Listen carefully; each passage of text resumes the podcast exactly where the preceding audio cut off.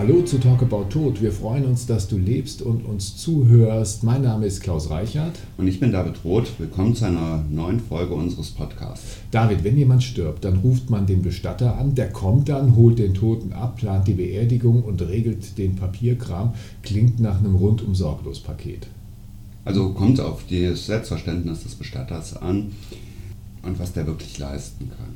Also bei vielen Bestattern sucht man sich ja eigentlich hauptsächlich einen Sarg aus, bekommt einen Termin zugewiesen, so aus fünf Sprüchen den passenden für den jeweiligen, der da gerade ist und damit ist die Sache eigentlich durch. Und man kann natürlich viel mehr von einem Bestatter verlangen. Also bei uns ist zum Beispiel Usus, dass wir uns wirklich um einen Schriftverkehr kümmern, weil das halt viele Menschen überfordert. Wir haben ja auch schon mal über Formalitäten gesprochen, all diese Behörden. Und mit den Urkunden, die man daraus bekommt, können wir uns dann auch ja, um die Rente kümmern. Das sind halt relativ große, umfangreiche Anträge. Aber auch, dass natürlich die Krankenkasse umgemeldet ist, wenn jemand mitversichert ist oder abgemeldet wird, bis hin zum Handyvertrag oder es gibt eigentlich nichts, was wir da nicht gemacht haben.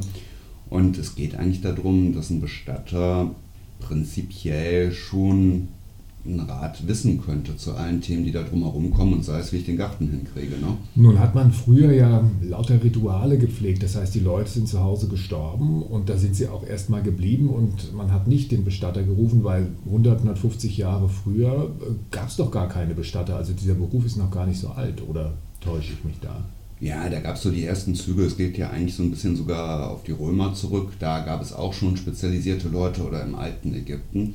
Aber es war im Wesentlichen immer so etwas, was man als Liebesdienste für die Gemeinschaft, wie auch immer die Aussage gemacht hat. Also Liebesdienst bedeutet, dass äh, der Tote von den Angehörigen oder von Nachbarn oder von Freunden versorgt worden ist. Genau, dass man halt ganz viel selber gemacht hat, weil man einfach auch wusste, ich kann da jetzt nichts falsch machen und dass ich das ja, einfach selber tun kann, so wie ich jemanden vielleicht vorher gepflegt habe, beim Einkleiden geholfen habe und wo einfach das Thema noch so vertraut war und man ja, das einfach lebendig lebensnah gemacht hat. Was gab es denn früher für Rituale, die ganz normal waren, wenn jemand verstorben ist, die wir heute gar nicht mehr kennen oder die wir heute nicht mehr pflegen?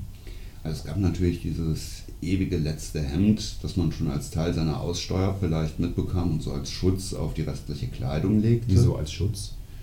Ja, so als Staubabdeckung würde ich sagen. Es lag immer oben auf den ganzen anderen Sachen ja auch, drauf. Das ist ja ein netter Zweck, den das letzte Hemd noch erfüllt. Ja, vielleicht rahme ich mir das auch nur so zusammen, aber es lag halt auf den anderen Sachen drauf. Man hatte das jeden Tag in der Hand. So auch so ein bisschen als Erinnerung daran, dass man sterblich ist.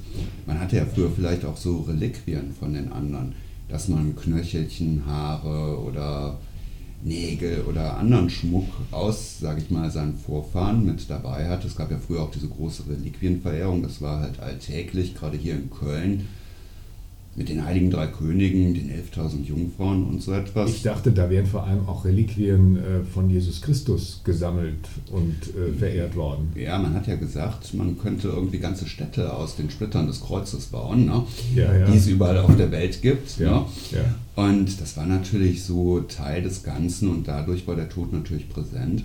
Und dann war es natürlich so, dass man gewisse Vorstellungen in der jeweiligen Gemeinschaft hatte, was geschieht, wenn jemand verstirbt, was man da tut. Es geht natürlich manchmal auch so ein bisschen in Richtung Aberglauben, dass Spiegel verhangen wurden, wenn jemand starb, Wäscheleinen abgehangen wurden, damit sich der Geist des Toten nicht verhedderte. Oder es ging natürlich ja auch immer um den Gedanken, ist der uns so dankbar, kommt der aufsichtiger Geist zurück, Fenster geöffnet, damit die Seele, Uhren angehalten ja, ne, ja, ja. zu dieser Zeit.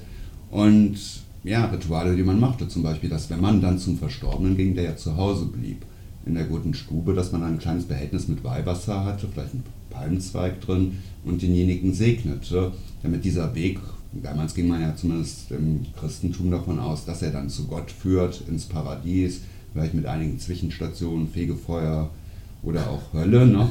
aber dass man diesen Weg... Wie du das sagst, mit, mit einigen Zwischenstationen, das Fegefeuer und die Hölle. Naja gut, wir wissen ja gut, aber dass man es leichter machen ja, kann dem anderen, dass man dem Verstorbenen halt spirituell was Gutes tun kann. Ja und dann wurde halt gesegnet und die Kinder segneten natürlich auf Teufel komm raus, sag ich jetzt mal, ne? Ja, ja, ja, Im wahrsten Sinne des Wortes. Und dass das Wasser da in Strömen runterlief.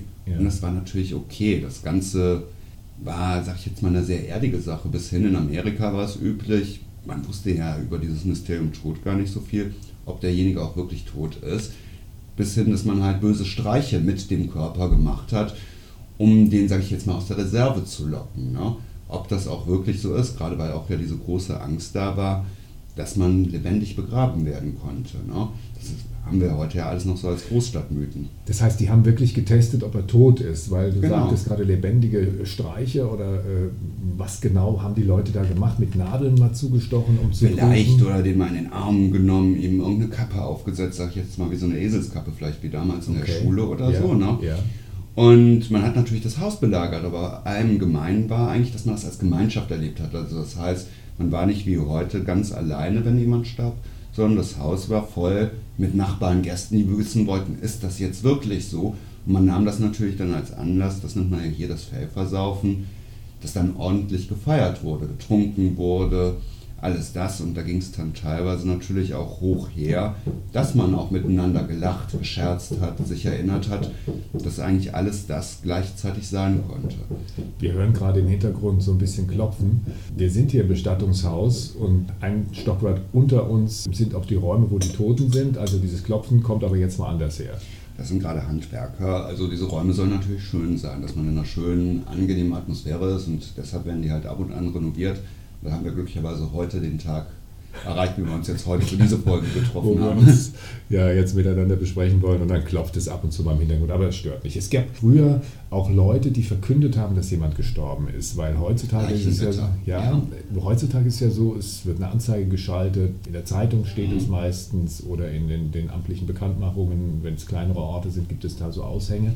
Früher haben das wirklich Leute gemacht, die von Tür zu Tür gegangen sind und haben erzählt, dass jemand gestorben ist. Ne? Genau, und haben dazu eingeladen, die Familie zu besuchen, denjenigen nochmal zu sehen. Und es war ja auch so, die, man sieht ja hier, wenn man aufs Gelände kommt, diese Seelenbretter, die ja gerade auch ähnlich genutzt wurden. Da lag erst der Verstorbene draus, bis dann ein Sarg fertig war. Das hat ja dann meistens der Schreiner gemacht. Der hatte halt einen Sarg für die Leute gemacht. Wenn die besondere Wünsche hatten, haben die sich vielleicht vorgemeldet.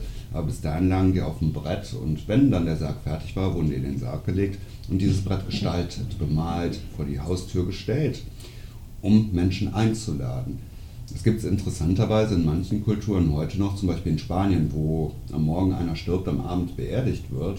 Da fahren die dann mit Lautsprecherwagen immer noch durch die Straßen und verkünden das, sodass jeder diese Möglichkeit hat. Und so war das früher auf dem Dorf natürlich auch ist natürlich heute mit dem Pendeln und mit der Arbeit sehr anders geworden.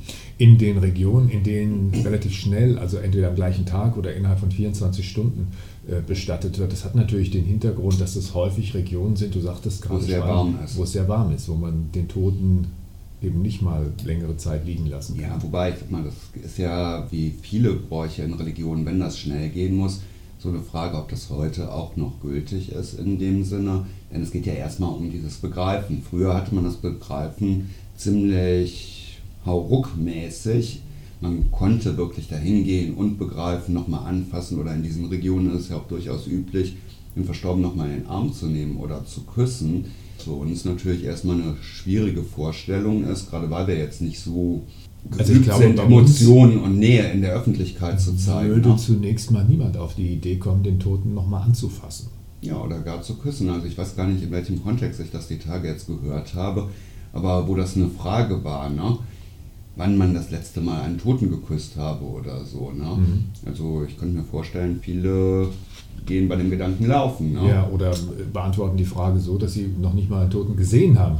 Viele Leute heutzutage sehen gar keine Toten mehr, weil letztendlich, wenn jemand verstirbt, bekommt man das mitgeteilt, vielleicht von einem Arzt. Und äh, wenn es ganz dumm läuft, sagt er einem, behalten Sie denn so in Erinnerung, wie, sie, äh, wie er gelebt hat. Ne? Und äh, auch der Bestatter, da hört man das relativ oft. Nee, das Gegenteil eigentlich ist richtig. Genau, und das sind ja verborgene Orte und dunkle, kalte Orte. Das ist eigentlich ungefähr so, als wenn man eine Höhle sieht und da reingehen soll, da sieht man irgendwie dunkle, blutunterlaufende Augen und Grummeln, da habe ich keine Lust drauf. Ne? Ja, na klar, also du sagst dunkle Orte, meistens ist es so, die Leute sterben und werden dann sofort irgendwie im Krankenhaus in, in die Pathologie gebracht oder genau. in den Leichenkeller. Und auch so sind die Orte beim Bestatter im Kühlraum oder auch auf den Friedhöfen sind ja nicht wirklich einladend, geschweige denn so, dass man da eine Zeit lang einfach mit dem Toten zusammen sein will. Hm. Ist ja, ja das ist eigentlich schade, ne? Besonders wenn man, sage ich jetzt mal, so ätherische Bilder wie aus Indien sich vorstellt, also die Realität ist ja auch da vielleicht anders. Dass jemand in weiße Leinen gekleidet auf so einem erhöhten Podest bequem liegt ne? und dass das so einen ganz harmonischen Eindruck macht. Das fordern wir eigentlich gar nicht so ein, dass man den Ort dann auch selber vielleicht ein bisschen schön macht. Ne? Ja, ja, aber also, es wäre möglich. Das ist gang und gäbe hier. Ne? Also bei euch hier im Haus der menschlichen Begleitung, da sind extra Räume, die ganz wohnlich eingerichtet sind. Ne? Ja. Und wo ich meinen Verstorbenen so oft und so lange wie ich mag halt besuchen kann, in einer vernünftigen Atmosphäre, mit vernünftigen Einrichtungen Richtung Küche und Sanitäranlagen, dass ich da Getränke, was zu knabbern und ähnliches habe. Aber auch Menschen, die mit mir dahin gehen oder die auch bei mir bleiben, wenn ich das möchte. Ne? Wir haben gerade über Anfassen gesprochen. Es ist sogar möglich hier im Haus, dass die Leute dabei sind oder auch äh, mithelfen, genau. wenn der Tote gewaschen wird, beziehungsweise wenn er angezogen wird. Genau, also das ist hier gang und gäbe, macht natürlich nicht jeder, nicht jedem ist das wichtig, aber das kann jeder hier mitmachen, sich anschauen oder auch selber machen, wenn er das möchte. Gerade damit er nicht so dieses Gefühl, wir haben ja viele Vorurteile von allem, was halt nicht transparent ist oder was wir halt nicht verstehen, dass ich das verstehen kann und einfach weiß, dass das behutsam, liebevoll, anständig geschieht, statt ja, vielleicht industriell oder der nächste jetzt. Ne? Ich erinnere mich, Bischof Lehmann war aufgebahrt im Mainzer Dom mehrere Tage lang, also dass tatsächlich der Leichnam aufgebahrt war und man ihn sehen konnte. Mhm. Ich erinnere mich bei manchen Künstlern oder auch bei Helmut Kohl, da wurde dann der Sarg wurde im Europaparlament hingestellt und wurde dann über den Rhein transportiert, wo man den Sarg zumindest mhm. nochmal sieht. Bei normalen Beerdigungen ist das doch ganz selten, dass tatsächlich am offenen Sarg Abschied genommen wird. Oder täusche ich mich da? Nein, das ist, glaube ich, schon selten. Das ist ja meistens eine eher kulturelle Sache. Also gerade Mädchen mit so einem russisch-orthodoxen, griechisch-orthodoxen Glauben, da ist das gang und gäbe. Also eigentlich alles, was östlich von Deutschland geschieht. Ne? In anderen Religionen, halt im Islam, ist es üblich, dass man als ganze Gemeinschaft kommt, den Verstorbenen zu waschen. Aber hier ist das selten nur, es gibt schon Leute, die das auch hier einfordern. Und machbar ist das natürlich alles. Also steht in den meisten Friedhofssatzungen, dass man mit denen sprechen kann, um das zu ermöglichen. Und wie gesagt, hier bei uns kann das jeder machen, wie er es mag. Natürlich hat man auch eine Verantwortung seinen Gästen gegenüber, dass die wissen, gerade weil das so unvertraut ist, was sie erwartet, wenn sie dorthin kommen. Ne? Und man kann die natürlich dann so ein bisschen ähnlich wie Kinder heranführen, dass die einfach schon mal so einen Eindruck vom Raum kriegen, weil die Tür ein bisschen offen ist und sehen, dass das einfach ein heller, vernünftiger Raum ist. Vielleicht die Atmosphäre ganz hell und auch vielleicht manchmal trotz der Situation fröhlich sein kann und dann dieses Interesse einen so ein bisschen da reinzieht. Ne? Darf man einen Toten auch zu Hause aufbauen? Klar, können wir machen. Haben wir ja auch mit unserem Vater gemacht oder wie unsere Oma starb und das machen wir auch für viele Menschen. Ich habe jetzt gerade eine Familie begleitet, die einen Sohn hatten, der 24 Jahre alt geworden ist, aufgrund all seiner Vorerkrankungen oder mit dem er geboren ist, schon 23 Jahre länger lebte, als jeder zu hoffen gewagt hatte. Und den Eltern war es ganz wichtig, dass bis zum Tag der Trauerfeier fast eine ganze Woche er zu Hause bleiben konnte und sie ihn bei sich in seinem Bett, in seinen Sachen und als Familie dort geborgen wussten. Und dann sind wir am Morgen, wie es halt früher eigentlich auch so üblich war, dorthin gefahren, haben ihn mit der Familie gemeinsam in den Sarg gelegt, mit allen Sachen, die er brauchen konnte. Das war eigentlich wie so ein Nest. Das war natürlich verhältnismäßig kleiner Junge, aber die haben das, diesen Sarg toll ausgefüllt und dann sind wir gemeinsam zur Kirche gegangen und haben es dort schön gemacht. Ja. Danke, David.